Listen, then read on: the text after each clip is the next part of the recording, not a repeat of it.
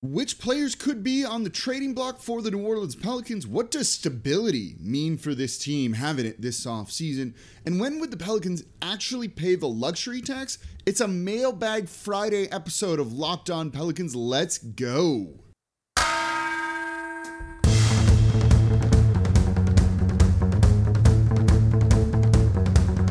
You are Locked On Pelicans, your daily New Orleans Pelicans podcast part of the Locked On Podcast Network. Your team every day.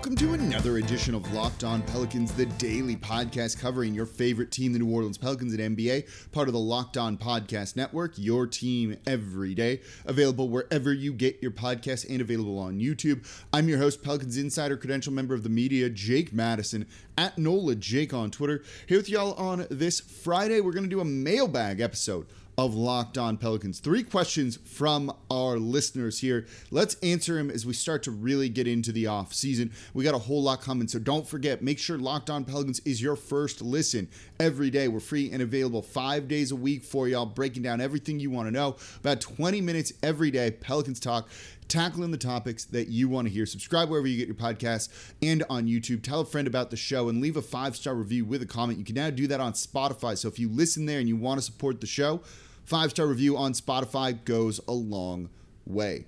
So let's dive into it. Let's just get right on into your question. So, put out the call for the mailbag and you all delivered. So, this segment, this question is basically which guys could be moved, which guys are on the trading block. I don't have a Twitter name for this because like a million of you texted this one in.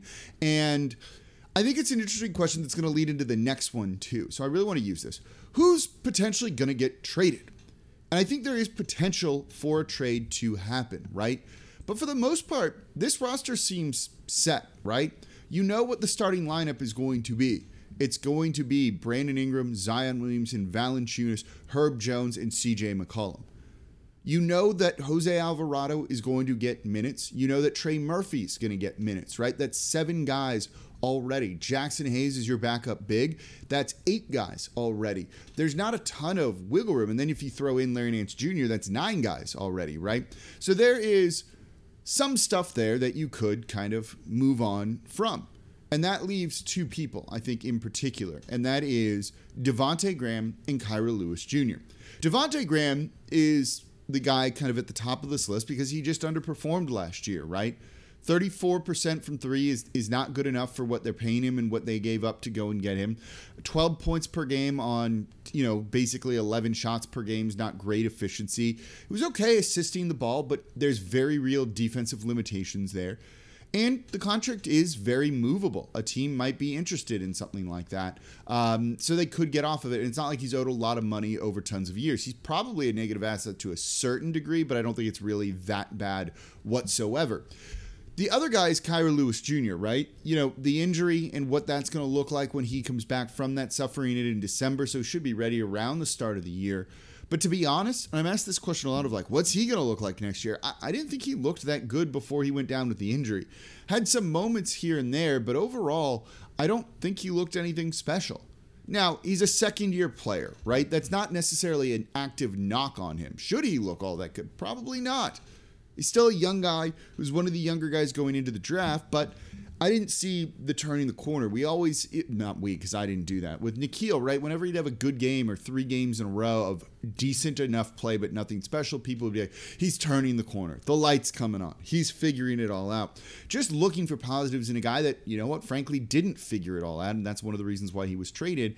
And I started to see some of that with, with uh, Lewis Jr., people trying to kind of make bigger deals over his performances when they weren't all that good. Has moments here and there, certainly, right? But nothing consistent, nothing that made you look at him and be like, that can be a solid backup guard. So I think he could be on the move too. You know, if you end up making a trade and shipping out, say, Devonte Graham, you know, and a pick, and I'll get into that in a second here. You know, you might need to throw a young player in there to kind of balance that deal a little bit and like take a chance on Kira. There's upside there, and there is, right? He was the 11th, sorry, the 13th pick in the draft. So there's no reason to think that maybe there isn't upside there. So I think there's a chance that he those two guys could get moved because I think they would like to upgrade their guard depth a little bit and bring in just someone more consistent, maybe more of a point guardy, a true point guardy kind of guy. But they don't totally exist, and I don't think the Pelicans absolutely need that. Maybe just another guard that can shoot the three more consistently would be great. But right now, at the very least, I wouldn't trade the eighth pick in that deal. You know, let's say it doesn't change in the lottery and doesn't move. I wouldn't trade the eighth pick in that deal at all. I would keep that pick and I would try and trade a future pick with it. So if they don't end up making a move because a team wants the eighth pick, I'd probably stand pat, even though I don't love this draft, and kind of figure it out from there. Because I do think cheap guys on this team are going to be important because this team's about to get really, really expensive. So when looking at guys that could get moved, it being Devonte Graham and Kira Lewis Jr., unless you're getting an absolute like stud player back, I'm not including that eighth pick in it, and I'm going to try and include a, a, future pick from the Bucks or someone like that, or even a couple of seconds in a future pick from the Bucks, something along those lines, to try and kind of balance that scale a little bit more and get the type of player that you want in without giving up as many assets as possible. Um, so keep that in mind as you start to kind of formulate trades and things like that. I don't think it's really worth moving the eighth pick in this draft whatsoever for a marginal upgrade over Devonte Graham and or Kira Lewis Jr. But those are the guys that I think could be traded. You know, maybe Jaxson Hayes in some capacity, depending on really how you feel about Larry Nance Jr. in his role. But again, I don't think he's valued very highly around the league. I don't think there are teams looking at him and being like, yes, I really, really want Jaxson Hayes. He didn't show a ton, right? He had moments, but there wasn't a ton when he was out there dominating. He was a nice starter at the four, but basically somewhat unplayable in the playoffs beyond like 15 to 20 minutes. That's limiting it. So I don't see teams taking a flyer on Jaxson Hayes, who's about to be a fourth year player, knowing that you're going to have to make a decision on paying him or not. So because of all that, Devonte Graham, Kira Lewis Jr., those are the guys that I think could potentially get moved this off season. But kind of saying this out loud, right? there's not going to be a ton of turnover with this roster. First time they haven't really had that in a really long time. That leads to stability. There's no coaching search either. Either. Let's talk about what that means for this team coming up next in today's episode of Locked On Pelicans. Before we do that, though, today's episode of Locked On Pelicans is brought to you by Built Bar. Look, Built Bar is the best tasting protein bar ever. I eat one of these things every single day, and summer's coming. And with summer, you're going to need some food for the go. Built bars are the perfect snack to take with you on family vacations. Throw them in your bags, in your kid's backpack. Make sure everyone has a bar so you, you are refueled for your summer adventures. And the best part about Built Bars, they're healthy and delicious. No more sacrificing delicious food for health. With Built Bar, you can have both, and it's easy. All you have to do is go to built.com and order now. All Built Bars are covered in 100% real chocolate. That means with Built Bar, you can eat healthy and actually enjoy doing it. I get sugar cravings. I'm really cutting down on a lot of that stuff and feeling really good about it. But every now and then I have them, and it was like, I'm recording this. It's 11:15 right now, and around like 10 o'clock, I had a craving for like candy bar, just sugary stuff. Cut a Built Bar in half, and I ate part of it to kind of satisfy that craving while still not eating something terrible for me after 10 p.m. And if you haven't tried Built Bars or the Built Puffs, then the Puffs are delicious. They come in crazy flavors like uh, banana cream pie and even churro. Who doesn't want their protein bar to taste like a churro? I have a box of those and only 140 calories. So they put taste first. They're delicious. If you eat a protein bar, you may as well eat the best tasting one, and that is going to be Built Bar. So Go to built.com, check out the macros 130 calories, 4 grams sugar, 4 net carbs, 17 grams of protein. Compare that to a candy bar any other bad thing for you. Built Bar is going to win every time. So go to built.com, use promo code LOCK15 and get 15% off your next order. Again, that is promo code LOCKed15 for 15% off over at built.com. And thank you for making Locked On Pelicans your first listen every day. We're free and available wherever you get your podcast, Monday through Friday, no paywall. Been here doing it for six plus years now long, long time. 200 plus shows during the season. It's been a lot of fun. The show's doing better than ever. It's a great time to be a Pelicans fan. So tell a friend about the show. Spread the word about Locked On Pelicans. So there's no slowing down this offseason. We're not taking breaks. Still five days a week breaking down everything you want to know about the offseason and this Pelicans team. Now for your second listen, check out Locked On Saints. Host Ross Jackson breaking down everything black and gold. Tyrann Mathieu back. This defense looks good. Is there? Are they building a different kind of culture in the locker room too? He's covering everything black and gold over at the Locked On Saints podcast. Ross is awesome. You really got to listen if you don't already. All right, we're doing a mailbag episode of Locked On Pelicans today. Thank you to everyone who sent in their mailbag questions. There were a lot of good ones. This one comes from Raymond Reeves at Raymond E. Reeves. For the first time in years, he says, there won't be a major shakeup, GM or coach. Thoughts on how stability will help this offseason? This is a great question. I want you to put on put on your, your thinking hats here for a little bit. And when was the last time that the Pelicans got off to a, a good start to the season? We know what they were this year, right? 1 and 13, 3 and 16. Bad. It was rough. Last year, not much better than that. They won five games, seven games before you got to um, February. So the first month and a half of the season, they won seven games. That's not good. What about the year before that one, right? When Zion was it wasn't playing. Nope, not a good start either. You can go on and on and on. Slow starts seem like the norm for this team, right? So when you look at that, a lot of it is because they've been turning over the roster. In the first year under David Griffin, bunch of new starters, new players coming in. The second year under David Griffin, bunch of new starters, bunch of new players, new head coach. Third year under David Griffin, bunch of new players, bunch of new starters, new head coach. So when you saw this team this season struggle, you could tell they weren't all on the same page. They didn't have chemistry because frankly, training camp preseason isn't enough time to do that, particularly when you're kind of blindsided by a Zion injury and you're trying to integrate new players and you've got a new head coach trying to institute a new offensive scheme of 0.5. So all of that really takes away from getting out of the gates fast and getting off to a slow start, which you're in a hole and now you're just trying to fight to get out of it. And usually for the Pelicans, that's been a losing proposition for them. So now going into this offseason, you know who the starters are going to be. They can be working out together. You know who your head coach is and already what he's going to expect from you all and what he wants you all to work on. That means you can go and do all of that, right? At the end of the season, the front office and the coaching staff gives players a list of things they want them to work on in their kind of free time when they're not with the team. Well, you can't really do that when you don't know who's going to be here next year, right? When you've had three, four different starting centers in three, four years, well, what's that starting center supposed to work on to improve your team, right? When it's a different guy every single year. So now they get to do all of that. Now they can develop that chemistry, and this is where it'll particularly help them on the defensive side of the ball is playing in those five on fives in Nashville or wherever it is that they might be. Doing all of those things, I think, big time help a team like this. And look, the in, in an ideal world, they're integrating Zion back, and in a few weeks he should be ready to go. And if he says he's going to work out with the team and be around the team this offseason, like he says he will, right? Well, you probably need to get him a bunch of reps with the guys that he's going to be playing with. And finally, they're going to really be able to do that and those guys already know to, from what to expect from one another. I think all of that is just huge, just big, right? Look at what happened to the team after the trade for CJ McCollum. They lost a bunch of games, right? They lost a bunch of games right after the trade for CJ McCollum. They went one and four during that stretch, right? Of the trade for CJ once with him in there because he didn't know what to do with this team. Him and Brandon Ingram were not on the same page. You saw the offense be like, you go, I go, you go, I go, you go, I go. And then after some time to kind of work together, they rattled off four straight wins right out of the All Star break.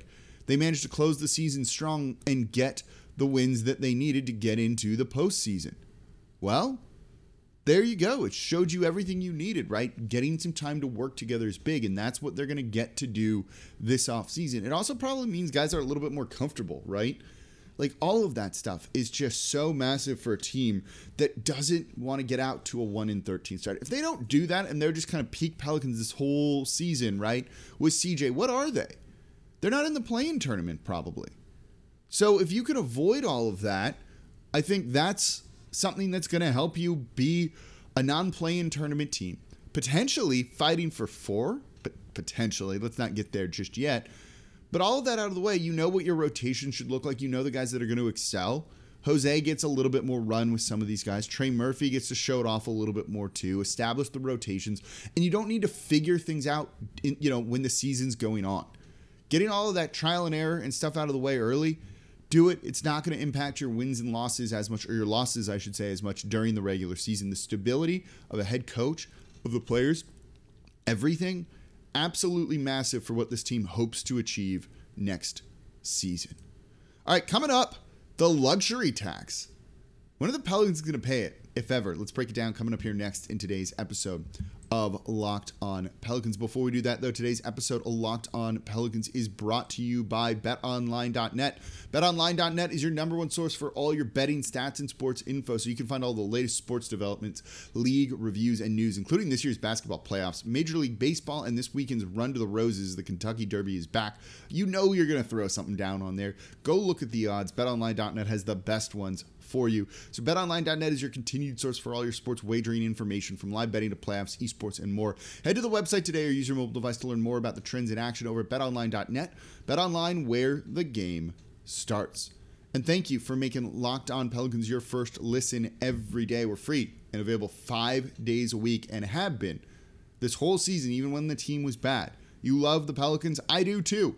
We're talking about them here on a daily basis. But I will tell you, I will always shoot you straight, good or bad, when it comes to this team. So subscribe, tell a friend about the show, and leave a five star review with a comment. Now, make sure you go check out the Locked On NBA Big Board.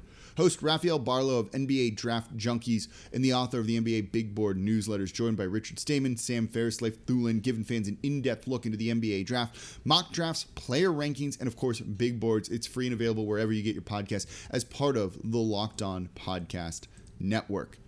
All right, so another mailbag question, and I liked this one. This one comes from NOLA Analytics at NOLA Analytics. Oh boy, LeBron James would call you a dweeb, and Bob Ryan probably hates you.